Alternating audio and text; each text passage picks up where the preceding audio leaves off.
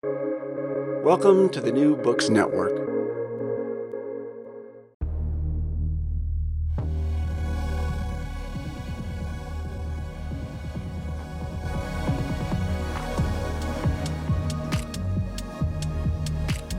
Think about it. Deep conversations with Uli Baer on big ideas and great books. So, welcome to the Think About It podcast. I'm your host, uh, Uli Baer. I'm really excited today to have a guest from Pennsylvania State University, Bradford Vivian. First of all, Brad, thank you so much for joining me on the podcast today. Thank you. I'm delighted to be here. Yes, and uh, we're here to talk about your new book, um, Campus Misinformation The Real Threat to Free Speech in American Higher Education, which was published by Oxford University Press. And before we get into it, I just want to remind our listeners obviously, you found the podcast somewhere, wherever podcasts are posted. It's also available on the New Books Network. And I have not checked today, but I think this may be around the 90th 90 episode on free speech. And I've had a lot of guests on here from a range of perspectives. And I just want to introduce you, Brad, really briefly here. You're a professor in the Department of Communication Arts and Sciences at Pennsylvania State University. And you're a professor of rhetoric, which you also call in your descriptions the art of persuasion. And some of the other books I've looked at, you've looked at not just the content of certain debates, but let's say the form big debates take in public discourse and very specific political or other instances. Those books include Commonplace Witnessing, Rhetorical Invention, Historical Remembrance, and Public Culture, and Public Forgetting, The Rhetoric and Politics of Beginning Again. And then a further book, Being Made Strange Rhetoric Beyond Representation. And in all those books, you don't look at the specifics of an argument, but rather how an argument is given shape in public discourse by the various actors, people who talk about it, not to sort of say they're right, here they're wrong, here they could be corrected, but rather saying there are certain, and I want you to come in here to sort of, there are paradigms or shapes of debates, and those are the ones you look at in your new book called um, Campus Misinformation. That's absolutely correct. And actually, your description helps me think about the direction I took with this book based on that prior research, because most of my prior research um, has been fairly conventionally academic. And I've looked, even though I thought it had a lot of very important public connections, I've looked at, as you describe, a lot of theories of language and communication and persuasion, and moved into, in the mid phase of my career so far at least, uh, looking at controversies over collective memory and how people remember the past with a focus on the language or the vocabularies or narrative structures that they use to do so. And so this latest book, Campus Misinformation, might seem like a bit of a right angle, I know, but for me, the through line was looking at how people make arguments and use language in many different capacities, not just for political arguments, but even for scientific ones, uh, for the collective. And in that discipline, uh, the discipline that I'm part of, we tend not to advise people on what to say, but how to have the most constructive evidence based arguments or conversations and efforts at persuasion. And then similarly, with my work in collective memory, and this is a vast interdisciplinary field, of course, and I think it's fairly stock and trade where a lot of people look at examples of collective memory the different memories evolve or mutate over time, that certain narratives get told, and then eventually different social and political groups will tell the story a little bit differently. And so you have a kind of cultural telephone game, if you will. Uh, and both of those things were then relevant in terms of campus misinformation, the degree to which, in a lot of these narratives about what's allegedly happening on college campuses, there are kernels of original fact based information but misinformation occurs when things chain out and more and more elaborate, fantastical stories get told. And there can be negative consequences to those things on having the most constructive public argument about higher education that we can, in my view. So let's just stay with this last point. So the, the book Campus Misinformation is about a kind of groupings of misinformation, stories about universities, stories about colleges that everybody's familiar with. And you identify some of them and you say there's a kernel of truth or an incident or something happened or a half a line in some statement or something. And that is then taken to illustrate something much larger. And I'll just give our listeners sort of the idea of the book. Uh, those include diversity in viewpoint, controversies, these ideas of trigger warnings and safe spaces where students are presumably told in advance that certain materials will be really difficult to handle and they can opt out of it, or the university as a safe space to protect you from potentially injurious, harmful, or offensive speech. Then declarations of emergency, where one incident is blown up and saying this is a threat to all of society. This happened mm-hmm. on a campus. If we let this go, this will just, will just take down all of democracy. Pseudoscience um, and mobs and shutdown. And I'll stop here because the last two chapters are kind of you identify them First Amendment issues and orthodoxy as sort of the ways in which all of these are framed. But what you said all of these chapters usually refer to something that really happened, something that really exists. And I use the word really here. This is, let's just call it for a moment, they're facts. And mm-hmm. then they become something in the hands of people and they tell a longer story. And the story, I think also has shifted a bit, but the story you identify is probably the last 10, 15 years or so, where universities have become the kind of stage on which to see the really big threats to democracy um, happening 1st mm-hmm. Yeah, I appreciate that description. And so, yes, a couple things that uh, are topmost in my mind in response. One is the the very different linguistic or argumentative fronts that a lot of what I describe as campus campus misinformation takes place on. So it's sort of many claims at once. It's a profusion of apparent information or revelations about dark and troubling things that are allegedly happening on college campuses. So the claims get made there's a widespread intolerance among undergraduate students now for different ideas or free speech. Or there's um, sort of scientific, I, I'd say they're scientifically questionable or pseudoscientific pseudoscientific claims about the alleged mental health ills of a whole generation of college or high school students now, uh, or the idea that there's essentially a regime of political indoctrination that's taking place on most college campuses in alignment with diversity, equity, and inclusion programs. Uh, and that this raises serious First Amendment issues.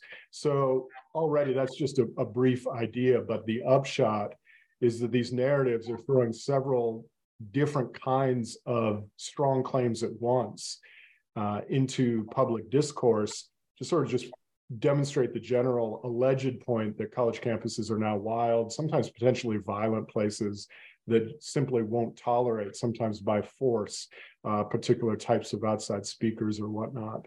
So all of these, and in terms of the misinformation part, the thing that I'm concerned about is having the most sort of accurate, inclusive public discourse we can about higher education. Institutions of higher education, colleges, and universities, there are tremendous challenges facing them right now. But um, a lot of what I describe as this misinformation starts with premises that are arguably upside down.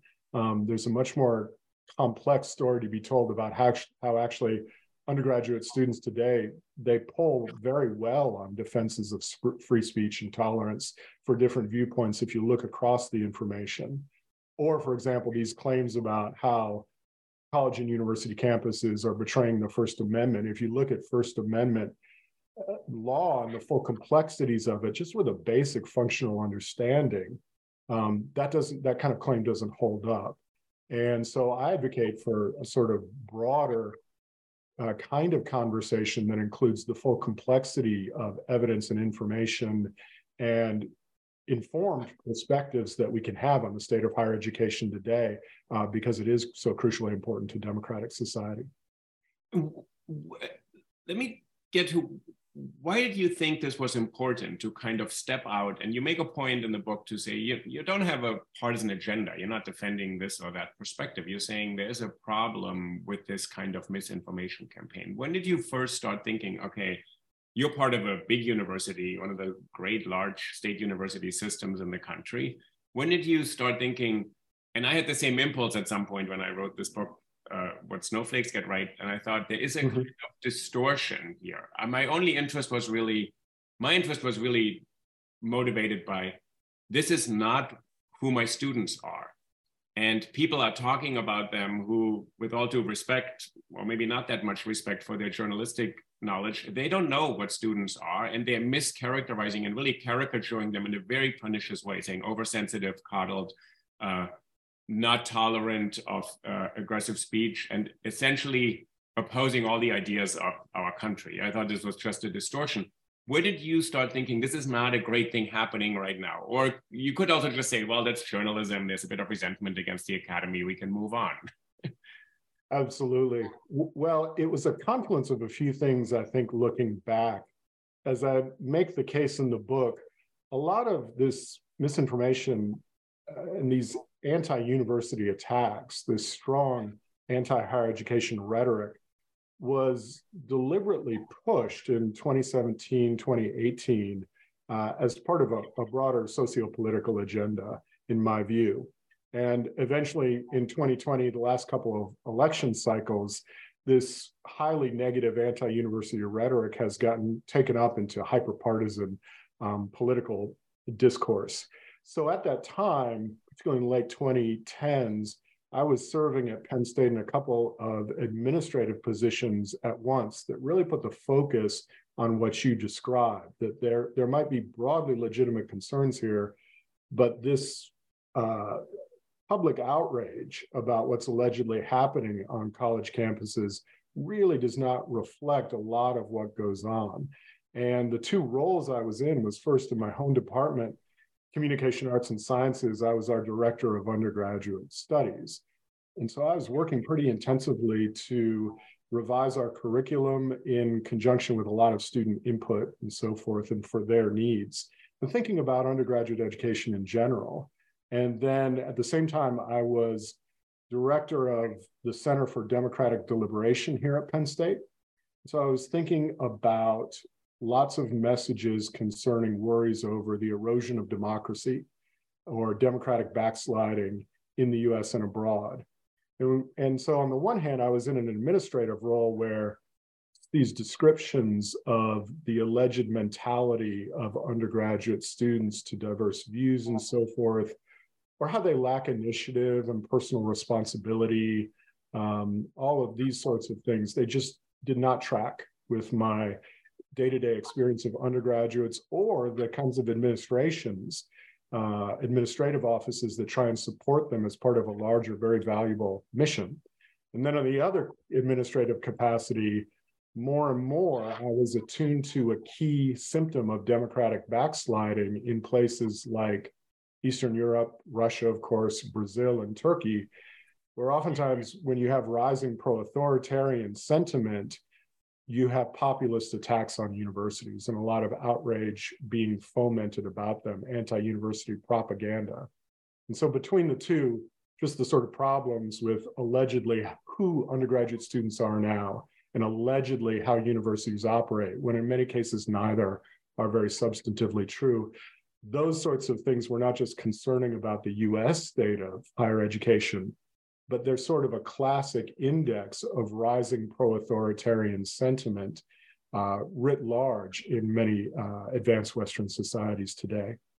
And what's your sense of what should the role of the university be? This is a really big question, sort of in society. And and before that, can you say one thing about what you mean by democratic backsliding, which is, I guess, not a full frontal attack on democracy, but something else that happens within democracy? Absolutely. Um, more of just a broad description uh, than a particular academic definition, but I think democratic backsliding is something that's oftentimes well illustrated by examples and um, indicating, well, people start to have less civil liberties or particular um, hyperpartisan political parties will erode rules and norms for their specific benefit, uh, corrupting institutions um, in the process. Corruption itself, sort of the integration of business and government, government leaders being beholden to non-public entities for their political power. And so among those sorts of examples, this is not me making a polemical argument, but I think it's it's fair, fairly well proven throughout history. I try and consult uh, some scholars in international relations and political science and historians to support the idea that uh, attacks against universities are just a classic harbinger of uh, rising political leaders or movements who don't want spaces of open debate, of cultural pluralism, of religious pluralism, uh, and truly free expression of civil liberties, which is why attacks against universities are, are very effective tools oftentimes to whip up popular outrage because they're such easy targets for saying, well, these elites are out of control and they need to be subject to stricter government power. And you often find that in alignment with attacks on the free press as well, um, because those places are, are, among the more moderate, respectively speaking, um, in countries where at least some kind of democratic cultural pluralism has advanced. Um, well, so that segues into just my personal thinking on the uh, mission of the university. And I think you're right. It's a big question. So, as opposed to sort of a definitive answer or, or speaking for the idea of the university, I think it is to maintain a place where new ideas can be explored from a variety of different perspectives in a space of cultural and intellectual pluralism. And that those new ideas can be explored, I think, is very threatening to people who would like to say, these are the ideas we should follow, whether they're religious or political or historical. And in some sense, I tend to think about the university as very much then an ongoing project. Uh, the mission is still evolving in the US with respect, I try and sort of indicate in the book, um, particularly recent history in the United States. We are in not what I would call a post-segregation moment, but an ongoing desegregation moment. Mm-hmm. So one of the foremost missions of the university right now, I think, is to recognize that many of these institutions, some of the problems they face, they really do face, and real issues of free speech come from the fact that they were originally built as fairly traditional, elitist, exclusionary institutions. And now we have maybe only one or two generations of student bodies on college campuses that are something more alike, more like fully integrated or reasonably integrated in terms of true cultural pluralism and intellectual diversity. I picked that up in your book. You said there's um, there's a real challenge that this is maybe two generations after the, let's say, officially declared or let's say legalized desegregation. It was kind of court ordered really and not voluntary in many cases. And there's still been resisted and there's ways to circumvent it. And a couple of the issues that catch public attention are that unlike your description of the university as kind of generating new ideas and therefore contributing to a better functioning society. There's this idea that universities actually have now come up upon this um, idea of equity, diversity, and inclusion, and it's a new orthodoxy, and that is kind of the, one of the governing principles of your book. How you say under this name of orthodoxy, um, a lot of people are attacking the university and saying the universities are not doing what they should be doing is to produce new ideas, but instead they're imposing a particular mindset, and that mindset clashes with what they define as democracy, as free speech, and a kind of First Amendment absolutism. And it clashes with they call sort of viewpoint diversity. Can you say a little bit about that? How did people come up with this completely opposite understanding of the university as what the university presumably can be and can be?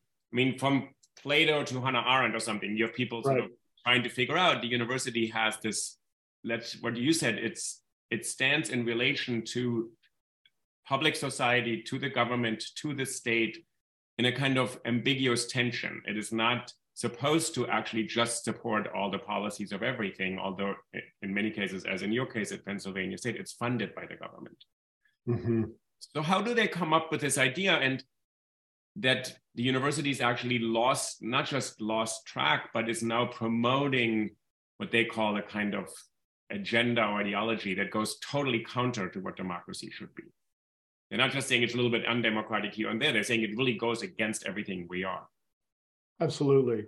Well, I think that in many respects, that kind of narrative you're describing, the idea now that universities are hostile to viewpoint diversity and that diversity, equity, and initiative, uh, inclusion initiatives have gone too far and that they are now discriminatory. Um, that sort of narrative, I think, is a sort of distorted reaction to the turbulence that higher education really is undergoing right now. And I, I lean into again that notion of historical historical recency. These are institutions in times of great transition right now and in socio-political turbulence where the idea of publicly funded education or higher education is has been under assault for several years. So I think that's a that's a reactionary response uh, for the reasons I'll state, and I I think you said it well in your own book early on that, that a lot of this really is about power. I think everybody from all perspectives recognizes the power of these ed- educational institutions, or that they're platforms for power and prestige and credibility, entrance and access into wider society. Um, the degree granting institutions that we have in the US are enormously important because of how many kinds of credentials people need uh, in order to work in various workplaces or succeed in civic life as a result of different forms of university education. So they're absolutely crucial gateways. That idea, that claim, is an echo back to the whole controversy over the civil rights era and the controversy over uh, equal access to institutions and so forth. So the idea of viewpoint diversity, as you as you indicate, this is a, a leading terminology, or sort of what I describe as the key term that is uh, on the top of the pyramid, if you will, for a lot of this discourse now, reactionary and, and what I find deeply cynical campus misinformation. Um, the idea seems to be that, well, now we have reached a stage where we have enough diversity and inclusion in college campuses. And so now we need viewpoint diversity. And the definition, me just describing, not criticizing, the definition of viewpoint diversity there is that we need to have relatively ba- ideologically balanced equal time among what I do describe as stereotypically partisan identities conservative, liberal, libertarian, progressive, whatever it might be. So my objection to that idea is that it's actually not an expansion of intellect, a platform for expanding intellectual diversity. It's a contraction. It's to say that all these different measures, socioeconomic, um, quote unquote, racial categories, and so forth, uh, based on merit, of course, across the board, but that those categories don't matter anymore, should matter less, that somehow we've gotten to the state of good post segregation. And so that uh, now we should just have that ideological balance and that that should dictate admissions. That's a contraction on the one hand. And the, on the other hand, it's an abstraction because if you will just cast your eyes up and down all the different curricula that even a medium sized university offers, you can search these online, anybody can. The vast majority of that doesn't concern partisan political perspectives at all. So if you teach the biology of fruit flies, I don't know what a liberal or conservative perspective would be on that. If you teach ancient Chinese archaeology, I don't think you can interpret the facts of the findings in the soil from a progressive or a liberal uh, or a conservative libertarian standpoint, whatever it might be. So the the where this idea comes from then i try to say i think we should just be honest. This is a framework that has been applied to political journalism for a few decades now that was a response to the increasing democratization and moderation and inclusion of us society writ large. And the idea was that in telecommunications and in na- national media what we need to have is not sort of total information and public information about how different institutions function, but we need to pay most attention to here's this liberal talking point, here's this conservative talking point. And applying that kind of model onto university education is, uh, again, both a contraction and an abstraction in a way that takes us further, I think, from actual rigorous multi-perspectival analysis of information, ideas, and knowledge. How do you actually, how do you respond to people who say, well, yeah, Brad, this is all good, but no, really, people should have two perspectives on everything. So we should add, and I'll make this not totally hypothetical example. So the fruit flies in biology, they should also take a class on creationism because that's one of the debates. And I think you have a chapter on pseudoscience and on science, which is interesting because in my view and experience, the natural scientists have been slower in realizing this is an attack on them as well in the university. So when I wrote my book years ago, it seems years ago, people were like, well, that takes place in your types of departments in literature and history, maybe social studies, media art, those controversies, but we really don't pay attention to those controversies. I think after COVID and something has shifted, well, what do you say to people who say, well, no, actually, the university should always uh, also offer students the other perspective and then they can choose? Is mm-hmm. that kind of reasonable, or you're saying it's a kind of reduction or limitation of actually what happens in a university if you prescribe that?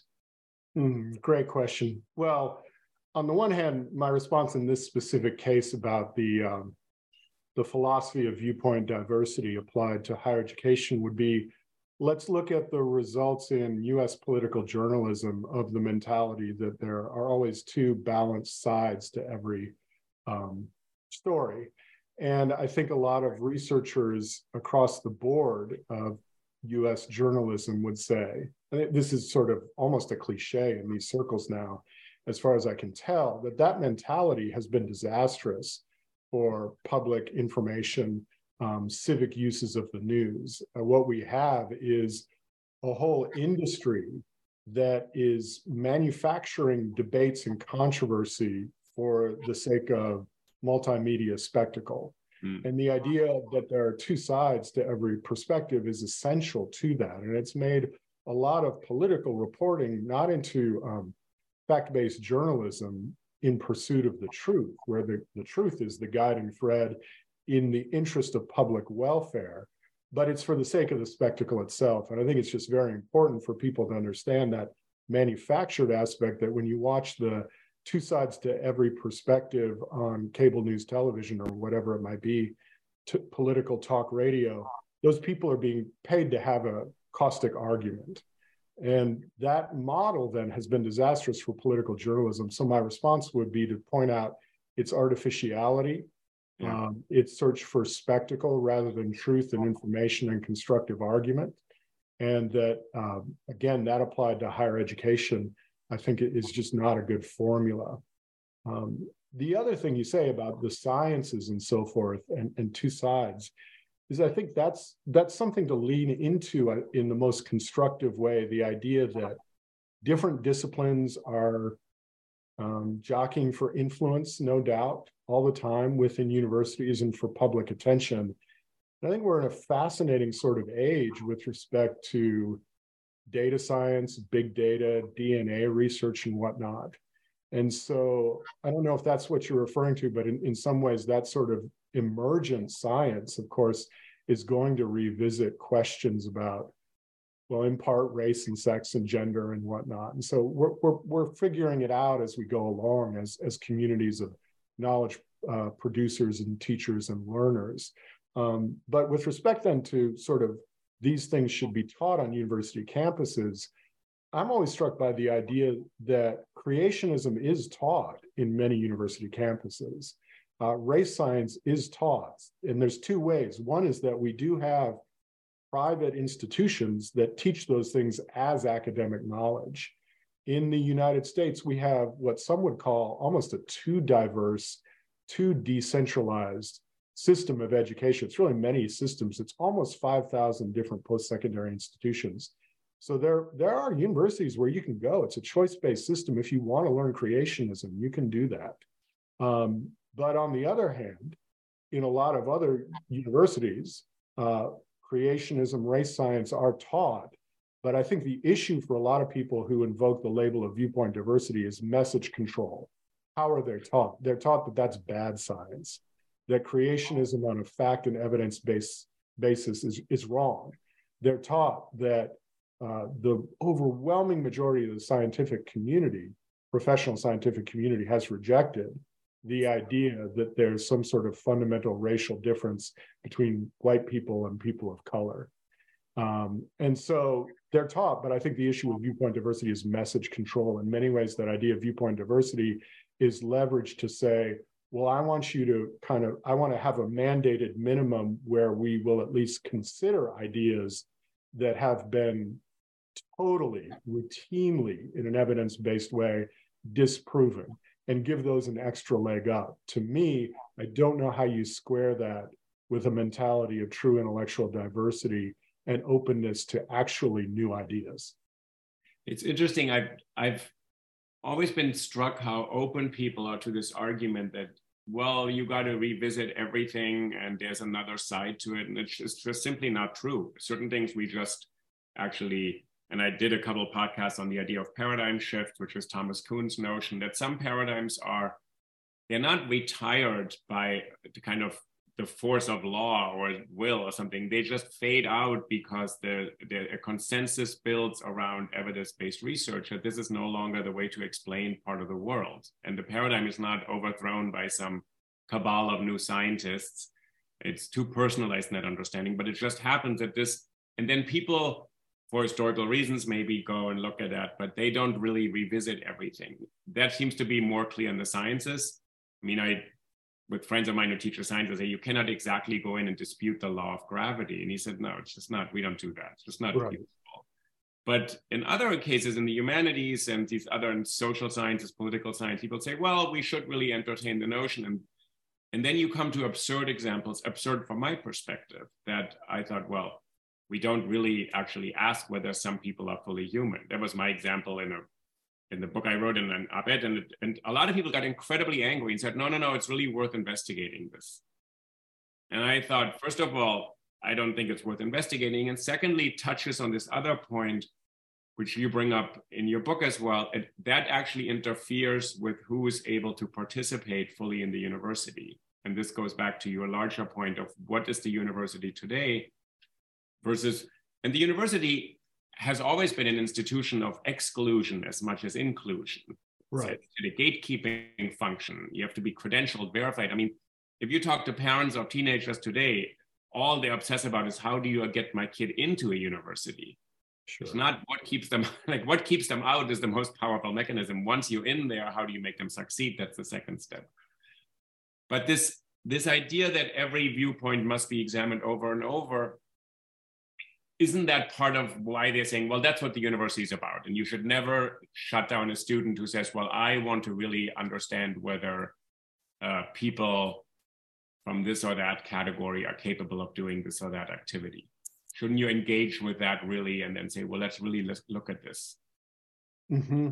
Absolutely. Well, yes, I have a cluster of thoughts close together there. And with respect to this question about what is the mission of the university that I keep considering, you know, to put a, an even finer point on that idea of, of an open space for the consideration of truly new ideas. For the reason you cite, the mission, the university is, is kind of a perpetually evolving thing. The reason being, as you mentioned, that these retrograde, disproven, dehumanizing ideas, they come back uh, repeatedly. If there's one thing that modern Western history teaches us is, is we're going to experience cycles where people will, will reach back and try and say the most dehumanizing things in updated, seemingly intellectually polite or scientific terms or literary with literary sophistication or whatever it might be. And so the university is kind of a machinery to, on a generation by generation basis, guard against the spread of what I would describe as propaganda about other human beings in that regard. Um, and that that is that is a challenge even within the university itself, precisely because um, those ideas will circulate, precisely because the university, relative to society at large, can be a much more open space for for that consideration and exploration. Um, but yes, and, and that reminds me then what what I think is is a danger of a lot of the contemporary vitriol against universities and what I call campus misinformation is that it seems so profoundly ahistorical in many versions that I tell the story, for example, in the University of Mississippi of James Meredith in the mid 1960s. James Meredith was a nine year, I believe, Air Force veteran, and he went to um, an all black college in Mississippi for his credentials and whatnot. He was fully qualified, was admitted to the University of Mississippi as its first black admittant, and literally tens of thousands of people rioted and took over campus. So much so that John F. President Kennedy had to send in uh, armed troops. And there's research, there's a great book on this subject that calls it sort of the forgotten political insurrection in US history. And that was not isolated, um, that there were just waves and waves of communities across the United States that, as much as possible, used intimidation and sometimes rioting to prevent even one qualified Black student from entering a school district or a university. And James Meredith, by the way, as I say in the book, is still alive. So we are within literally one living generation of those sorts of times. And I think there's a real danger then of um, from from that period to the present of saying that well there's a problem with free speech because we're not considering the way in which for example black people might be scientifically genetically different from white people and maybe less naturally intelligent and so forth so the shocking thing to me is the sort of ahistorical aspect about this that um, society seems to have forgotten very quickly with respect to where we've been. And that also speaks to proportionality. I, am against kind of shouting down speakers, and I think counter protests can sometimes be product, counterproductive uh, when they're crudely done and just give more oxygen to noxious ideas and so forth. Um, that being said, though, we're in a moment where uh, it's just important to remember proportionally if you really want to talk about these narratives about mob violence on college campuses, let's look to the reception that James Meredith and other uh, Black students got when they bravely risked their lives just to sit in a classroom. Um, and think about that as a, as a resource to judge how hyperbolic or not, how constructive or not are these claims being made about universities and free speech right now. That's a so there's two parts to it. You say there has been a incredibly powerful tradition of intolerance uh, in universities that's very recent and forgotten. And instead, there's a kind of picture right now that today's students are totally intolerant in the name of usually it's racial diversity. It's actually quite interesting. It used to be in other countries, as you point out in your book, in um, Poland and Hungary and Brazil, gender studies is always a kind of target of these, in American universities as well um, you know, my colleague Jonathan Haidt is on record on a video says gender studies should be abolished because he says gender is so important everywhere. Mm-hmm. Kind of argument says let's abolish a field of study because he says we should look at gender everywhere, which is kind of how do you make sense of that? He wants to, and then also for a professor to say you want to abolish a department in your own university seems strange. But what you're saying, there's a kind of deliberate forgetting of this history and instead a deliberate overemphasis on what is happening in the last few years and this kind of inflation of these incidents right and how do you and part of your book is sort of trying to say and you said this a couple times now evidence-based reasoning how do you have some guidelines for how to distinguish between the kind of exaggeration of these incidents and actually pointing out you're saying there are some real threats to university in addition to sort of the changing demographic that institutions haven't adapted to. You say, says finances are a huge problem. Political interference is a huge problem, as we see in legislatures all across the country where people are interfering in universities actually. And using the tools of censorship that at the same time they decry saying universities are full of censorious snowflake students. Mm-hmm. So, how do you get around this to sort of every time there's a kind of controversy or someone saying to you, think, oh, universities are so intolerant, to not just say, well, you're wrong, you don't know, you're not in a university, to say this is serving a larger purpose. It's it's satisfying something in people to say, oh yeah, yeah, I believe that. I think universities are totally intolerant places today. Mm-hmm. Well, that's a little bit. Um, how do you respond to that and, and talk about evidence, uh, evidentiary resources, and so forth in a constructive way? That's a little bit of the undercurrent of, of the whole book. Um, so that I try to not just be critical, but uh, proactive in saying, yes, we need to have these debates.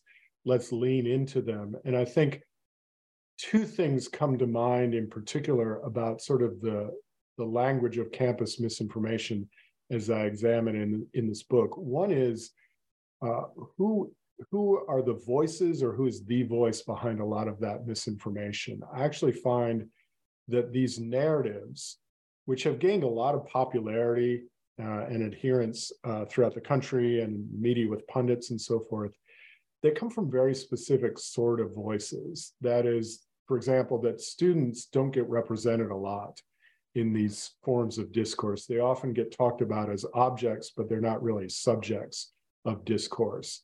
Um, administrators, too. Administrators seems like it's now become very much a nasty word, uh, almost akin to sort of a, a, party boss or an ideological overseer. Um, administrators includes people in offices where they're literally meeting and interviewing with students who have been assaulted on campus, um, who are going through traumatic health concerns. Administrators also concerns people working. You know, it's not as if these issues, these concerns with free speech and listening to everyone and balancing interests were invented in uh, a newspaper op ed. There's a lot of administrators who are doing just that in conjunction with faculty and students and with good faith efforts and uh, effectiveness as they can find it on a day to day basis. So evidence for me is is the decades worth of experience that those people who work in universities in many capacities have. Evidence to me is what students actually think and what they're actually doing on campus day to day. And I think our, our discourse about uh, higher education would be improved, at least to some degree, by basing it not just on kind of punditry style messages or public relations messages or sort of manufactured narratives by people who want to gain large online followings by raising these alleged warnings, but from actual people themselves in many different capacities. That's a kind of evidence for me that should be a valuable part of the debate. The other thing I would say, I, I lean into that idea of an evidence based, more constructive discourse because uh, what counts as evidence in the examples of camp, campus misinformation that I analyze, people play very fast and loose with it. And if you look at the kernels of actual information there and you focus on that and not the elaboration into these sort of fantastical narratives, tells a very different story. And so, one example I take on is the idea that uh, is often cited is that, uh, again, undergraduate students these days are hostile to different viewpoints and that they don't want to protect free speech. And that's why they themselves are a threat to the future of democratic society. Oftentimes, the evidence for this is maybe just one or two opinion polls or experimental pieces of survey research. And oftentimes, the headlines about how college students now don't respect free speech often hinges not just on one opinion poll, but one question with in those opinion polls. And I know you've had Jeffrey Sachs on before, and his research into the data analysis is fantastic. Actually, if you look across the board at the survey research and compare college students' responses to various questions about would you welcome this speaker, or would you object to this perspective or not, um, younger college age people across generations, based on the full wealth of data, tend to be much more respectful of First Amendment rights uh, or tolerant of them than other generations in US society. And US society as a whole actually polls better uh, with respect to protections for First Amendment rights or tolerance for different viewpoints than um, some other societies, some other nations. So, in a sense, it's it's about bringing in the full scope. Let's bring in historians. Let's bring in people in literature and the arts and so forth. Let's bring in administrators and students and not have the discourse represented only by kind of that op ed style of writing and message circulation. Sometimes we need fantastic op ed writers. Sometimes it can be extremely reductive. It's, it's two things at once. So let's bring in a lot. And also, let's take, let's develop sort of an awareness as a public to scrutinize these messages because um, the evidence is there. It's just being misused in some wild ways. And so being able to sort of recognize the way in which information gets used for information should be, I think, an important civic thing. Uh, because for the reason I said earlier, oftentimes these attacks on universities are harbingers of trying to curb civil liberties in other ways. So I think this should matter to everybody. I, I want to touch on one point you just said um, that what I always found is, well, not always, but I found a lot of times journalists who've written about this are not deeply aware of what happens in universities. And I can't blame them. They don't teach there, they don't spend a lot of right. time. Story that interview two people, maybe they, as you said, not very frequently speak with students and in some ways tend to dismiss students' experience. And I think what's also absent because it's very hard to capture is what happens in the classroom. And I think a lot of it is also about good or bad teaching. And as a teacher, there are moments when something is said in class and you can sense that this is actually silencing some people in a non-productive way. So how do you keep those people in conversation while someone said something that some people just feel i don't want to respond to this or i don't want to be the spokesperson for this experience etc as a teacher it's complicated and you can work with that. It doesn't mean you can say let's keep on talking about the subject or can you say something about that this? But I always thought journalists have they have another kind of um, professional problem. They're defending the First Amendment because the First Amendment is also used to protect the press. And I think yes. sometimes I think I talked to Stanley Fish and Robert Post, who is a constitutional scholar at Yale and was the dean of the Yale Law School. He said, and you quote him in the book, he said, the First Amendment is not quite the right lens to look at speech controversies in universities. It applies only to a very limited extent because academic freedom is something different, teaching is something different, scholarly pursuit of knowledge is something different. And Stanley Fish said to me, Look, Uli, journalists are defending their own terrain here and they're using the university and they're terrified for good reason that their First Amendment protection will be revoked. But they confuse this uh, he said a few other things about journalists, the kind of resentment against the university. But I actually thought that was helpful, that they're actually think, thinking they're defending the First Amendment per se, when mm-hmm. they are thinking the university has a problem. And you talk about this, you talk about this in a chapter called First Amendment Hardball, and you sort of say the First Amendment is used to answer a question before it's even been posed rather than to actually analyze a situation. Can you say a bit more about what that is? And it's very tricky. And I've had so many constitutional scholars and who've been so gracious to talk to me because I'm not a legal scholar. And I have had, you know, the deans of Berkeley, Erwin Chemerinsky, or, you know, mm-hmm. Schauer or Eugene Volokh. Eugene Volokh actually, was a conservative in a certain way, said to me, I said, what would change if universities started prohibiting certain kinds of speech? He said, nothing said, What do you mean? He said, Well, the world would still go on and the United States would still be a free country and the First Amendment wouldn't be abolished. And I said, Well, he said, Yes. He said, Things change. This is an mm-hmm. interpretation of the law. Mm-hmm. It's not the reality, the only permissible reality. is that it just we adapt to things. I thought that was really useful because the First Amendment is often used as we either have it or we don't. And if we have it, we live in a free democracy. And if we don't, it's the end of civilization. There's a kind of ab- this absolutism. So can you unpack that a bit, how that comes in? And as I said, I'm not a legal scholar, so I know the First Amendment as much as most other people. And you know, so I don't mm-hmm. Same here. Yeah, I've tried to learn as much as I can over the last couple of years. So, and thankfully, everybody has tolerated my questions so far. right, right. Um, well, yeah, a really important and complex question. And your your comments are on teaching uh, are also, I think, uh, apropos here. So, with respect to journalists and how teaching gets covered in the First Amendment, one, one thing I, I do want to work in is the idea that there's some fantastic investigative reporting on higher education. Uh, and many journalists just create a wonderful public contribution through that mechanism. And I think what you're describing comes into play in terms of journalists or opinion writers more specifically who think of themselves as kind of authoritative public commentators. And there's nothing wrong with that. It's a, it's a wonderful way if you're successful in that. And they're oftentimes incredibly learned. But I think we're in an age where um, if you're on a you know relatively traditional platform like you have a weekly op-ed in a national newspaper, or you have a very strong ideological bent in this particular age with um, more democratized kinds of media and so forth. Uh, you you can do um, Twitter feeds, you can do websites, you can do podcasts, and so forth. It's very difficult in this climate to sort of control messages and to dictate thought and commentary. And I think that's the issue. That's the resistance point potentially, whether it's acknowledged or not, with some types of journalists and the university, is that they're used to saying things in very declarative ways, particularly boiled down to, well, there's this dominant political stereotype in that one.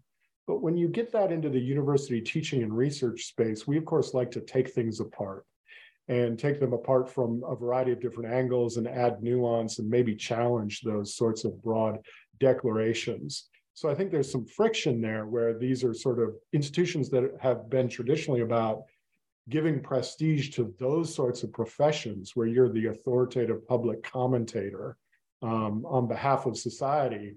And now we're in a much more democratic, increasingly democratic, decentralized space, interdisciplinary spaces where some of those broad pronouncements might not get the sort of automatic adherence or prestige that they normally do.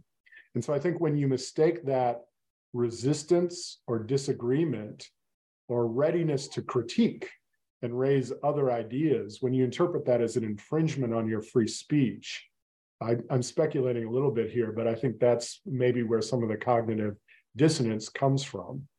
Um, that and, and so a lot of these narratives that I'm concerned about, they play what I call First Amendment hardball with respect to college campuses uh, in in the following sense, in that they sort of narrow what free speech allegedly means or what liberties, true spectrum of liberties, the First Amendment actually protects.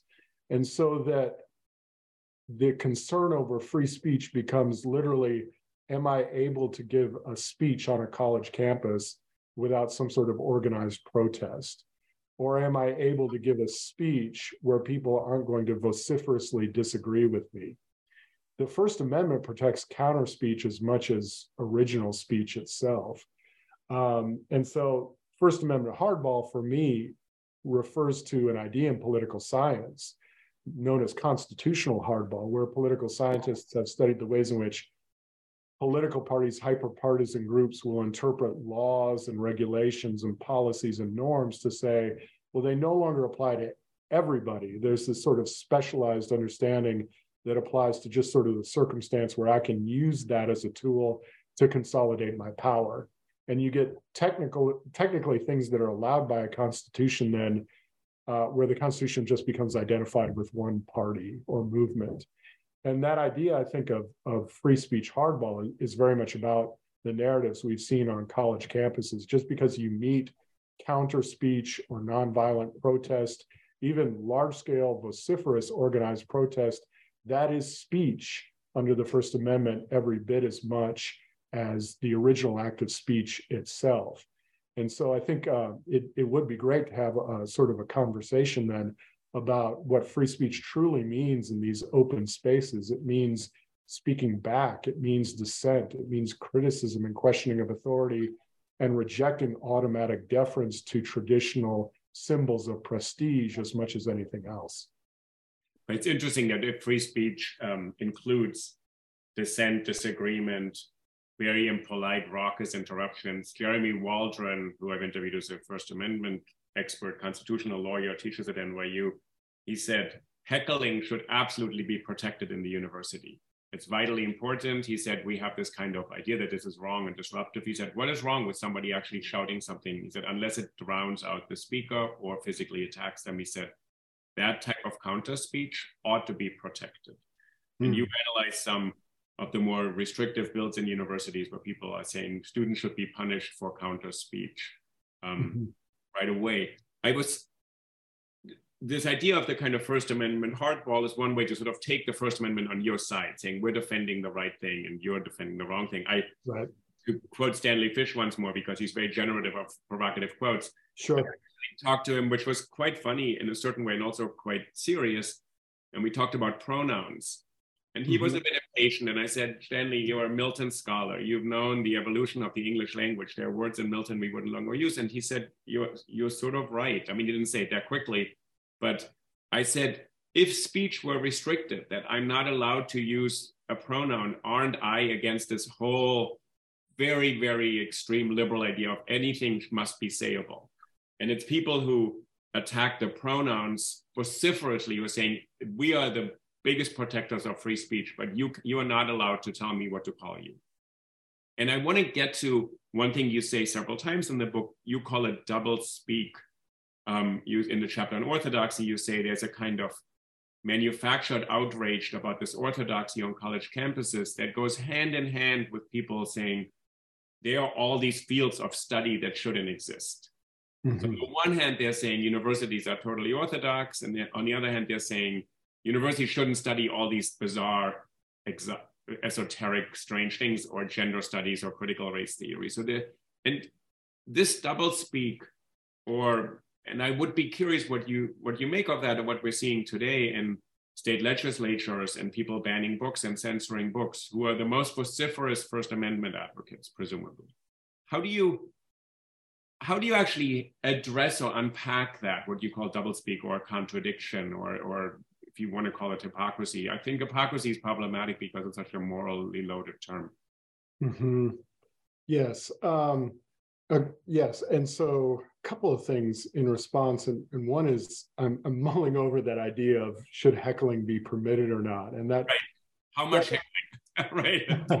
I don't know that I, I would ever recommend hard and fast rules on that. But what I would say is that everybody and this is coming around to your question about orthodoxy and yeah. pronouns and so forth and, and different disciplines um, is that i would love to inject a vocabulary along with these broad mantras about free speech uh, a vocabulary of ethics and responsibility here and mm-hmm. this it seems to me is important in terms of the university system as well and a notion of responsibility or ethics could cut in several different ways so on the one hand those who are invoking these broad mantras about free speech and how the university setting doesn't accommodate new or different or orthodox ideas oftentimes in the and i say try to point to these examples in the book oftentimes the people saying that are intentionally trying to incite discord uh, and maybe even violence on college campuses and create some sort of spectacle or sensation that then gets taken up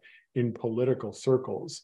And so, those who are invoking the mantra of free speech, my question would be if you care about the community of the university, and if you really do think it's a, a place for the open exchange back and forth of ideas, what kinds of responsibility are you assuming or not when you try to use the mantra of free speech as a cudgel, as a wedge to intentionally foment conflict and hyperpartisan spectacle?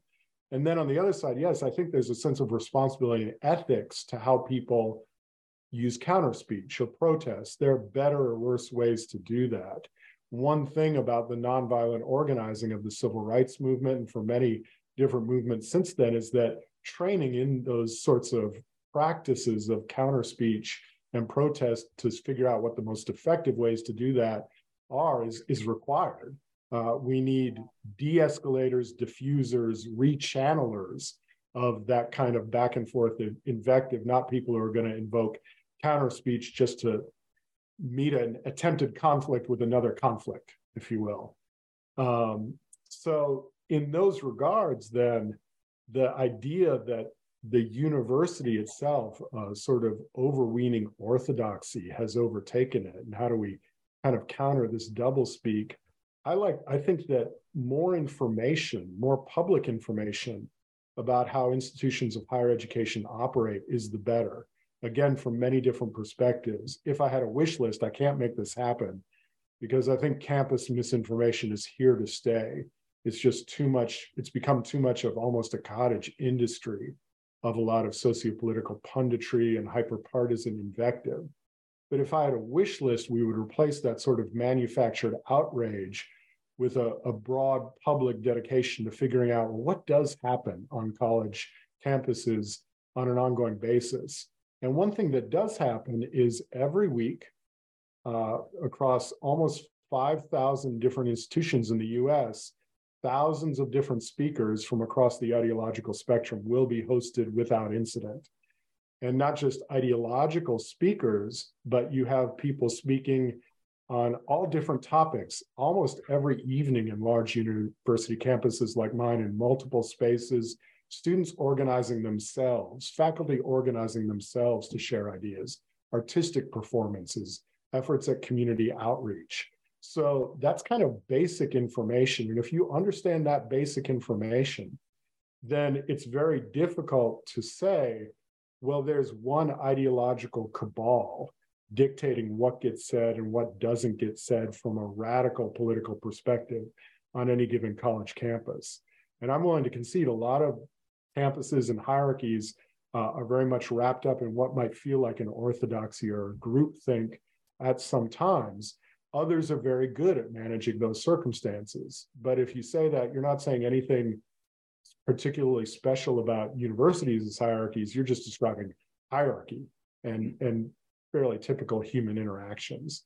So, so yes, more information, um, not so much manufactured outrage would be for the best, I think. I think what your book does, what's useful, is also more self awareness for universities. When something happens, and the, the amazing thing about universities for me is, and I was in the administration for a very long time, something new happens every day. You just never really know what your day is going to be filled with. It's very strange you think this really this this could happen this someone would do this. And what you're giving people i think in this book campus misinformation a bunch of frames in which to understand when something is happening. And then it takes off on social media or in other legacy media or in publications or something and you can say this fits a pattern. This actually will run this course. It's now these terms are now being used. There's here's orthodoxy, here's viewpoint diversity, here's this is an emergency, this is the end of civilization. If this happened, this is a safe space, this is calling all these terms which have been used and you actually described they have been kind of normalized over time for a specific purpose. But once people see that, I also think it gives students, instructors, uh, administrators, parents a way to say, okay, this is not the end of civilization right away. This is maybe a regrettable incident, or I have my issues with it, or it's not didn't go the right way, or it's not going the right way. But at least we can see it's maybe not what some people in the press wanted to make, which is the end of civilization. And we must immediately have the harshest possible response unless we know unraveling all of it. So I think what your book does is sort of it gives you a way to look at even evolving a new situation that we can't anticipate yet. I'm saying in a sort of somewhat of a larger perspective, which I think is very helpful because I think these things are very upsetting to people because yes. they on core beliefs and identities. And I think they're very unsettling. And I also think another part of it is that a lot of parents are rightfully concerned because they, mm-hmm. they extended families or students are spending a fortune and incurring all this debt and then this is happening on their campus. So they're even in one they don't want this to happen. They don't want something problematic to happen. Sure. but it gives you a way to look at it and say this is this fits into a pattern. Don't trust the pattern too readily. Look at it it serves a purpose. Some people will come out looking like heroes, some people will look like villains, but there's a kind of story that's already been put in place for this. And maybe it's not the only lens through which to see this. Mm-hmm. Yes. And, and I think we're in a really important moment. We're in a tremendous moment of transition with respect to what gets taught and how it gets taught on universities for the sort of ongoing, what I call the ongoing desegregation era I mentioned earlier, but also the student body is changing. The economic models of how universities are run is changing. The, the political status of universities with respect to state legislatures is changing. And so universities really are proof that democracy is very difficult. That in many respects, you will find many things on university campuses that, from a subjective standpoint, you might not like. You might not like that this discipline now exists or there's this program and so forth. But oftentimes, the most common targets of that sort of um, criticism things like gender studies, African American studies, or these diversity, equity, and inclusion programs oftentimes are less powerful than many other parts of the institution or the least powerful, always asking for resources and credibility. And so democracy is a context where the things that are best about it for the system overall is a circumstance where you're being asked to tolerate things you don't like and coexist with them and treat them with at least basic respect and dignity and professionalism for the ethical responsibility of the community as a whole. So in university settings now, I find the kind of upside down world of a lot of the idea that, well, I'm I'm saying I'm for free speech when I'm also saying that these people shouldn't have a platform of their own to speak as they want as students or teachers, or I'm for intellectual diversity when I'd like to shut down these six, eight, or 10 different departments. And so democracy and sort of in the enlightenment spirit of letting everybody have their say, it does require that kind of forbearance um, and that sense of professional ethics to sort of not try and control all the state of knowledge or all the discourse, but to let it be as it is in its full complexity. And I think the other thing for democracy, what you just said, it uh, you have a responsibility to make it work. And universities are a great testing ground. You're actually not, and in the American universities, mostly you're paying a lot of money, but you're not a passive consumer. It's actually a caricature, and I think a terrible one. You're actually shaping where you are. And that is the same thing. It's this fantasy that there's a lecturer at front and these students are sitting there passively absorbing knowledge. The fact that they have, they actually know what they're being taught and what they could be taught. And I think that's a great part of universities. They actually, in a way, if you lose, use this model of democracy, citizens who are really shaping the way they're governed. It's a really great model. And in some ways, for me, it's always been perplexing that when students have problems and object to things, well, that is their, their good right. And actually, they're enacting their responsibility as participating in this. They're not just the passive kind of recipients of knowledge. They're actually shaping it. It's a co-creation, a project. It's a joint project. Absolutely, and part of the specialness of universities or the, the different quality of it in relation to a lot of other parts of society is to some degree it's a space where I think in the best formula students should be encouraged then to try things. They're trying on how to be citizens, how to dissent, how to agree, and so forth. And faculty, I, I continue to learn how to do that in the best ways as well. So it's it's a sort of set aside place in its own way. It is part of our uh, the ordinary society, but it's also a place where ideally it's it's set aside so that people can try those things on, and sometimes they're going to fail as much as they succeed. And so I would just say to the wider public, look at the times and places where uh, students and faculty and administrators succeed, uh, and not just only sometimes on the margins where they don't get it quite right. Well, Brad, I want to thank you, and I want to thank you for writing this book. So the book's called Campus Misinformation: The Real Threat to Free Speech in American Higher Education.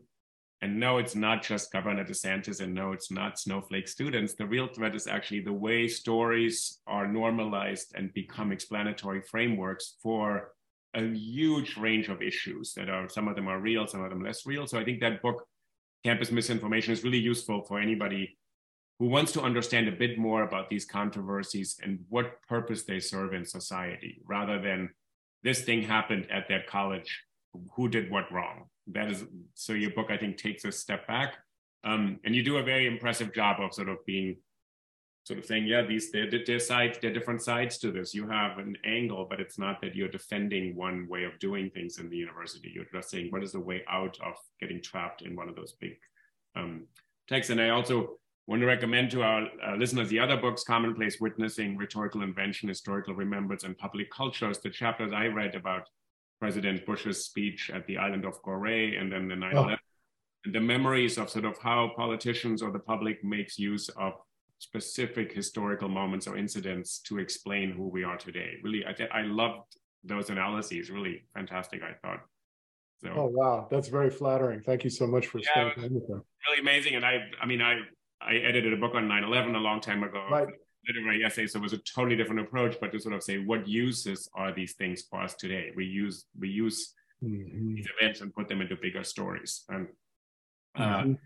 so I want to thank you again, Bradford Vivian is professor at the, in the Department of Communicative Arts and Sciences at Pennsylvania State University.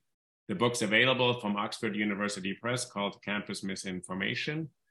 Um, and this is another episode of the Think About It podcast. I really, uh, really appreciated. It. It also gave me a chance to revisit and rethink a lot of my guests who have done these incredible this incredible task of explaining to me a lot of nuanced things. And you were able in your book to synthesize a lot of those topics uh, really great. It's a, it's a delight to weigh in it's, it's a wonderful series you've been doing. It's a terrific contribution. So thank you for your work. Well i always thought you know we can use the little phone in our pocket not to destroy but maybe to save democracy that's that's that's the the the, the, modest ambition got it all right, Brad, thank you so much. And I hope to have you again on the show. Uh, I think about it at some point. Thank you. I appreciate it. Love it. Thank you.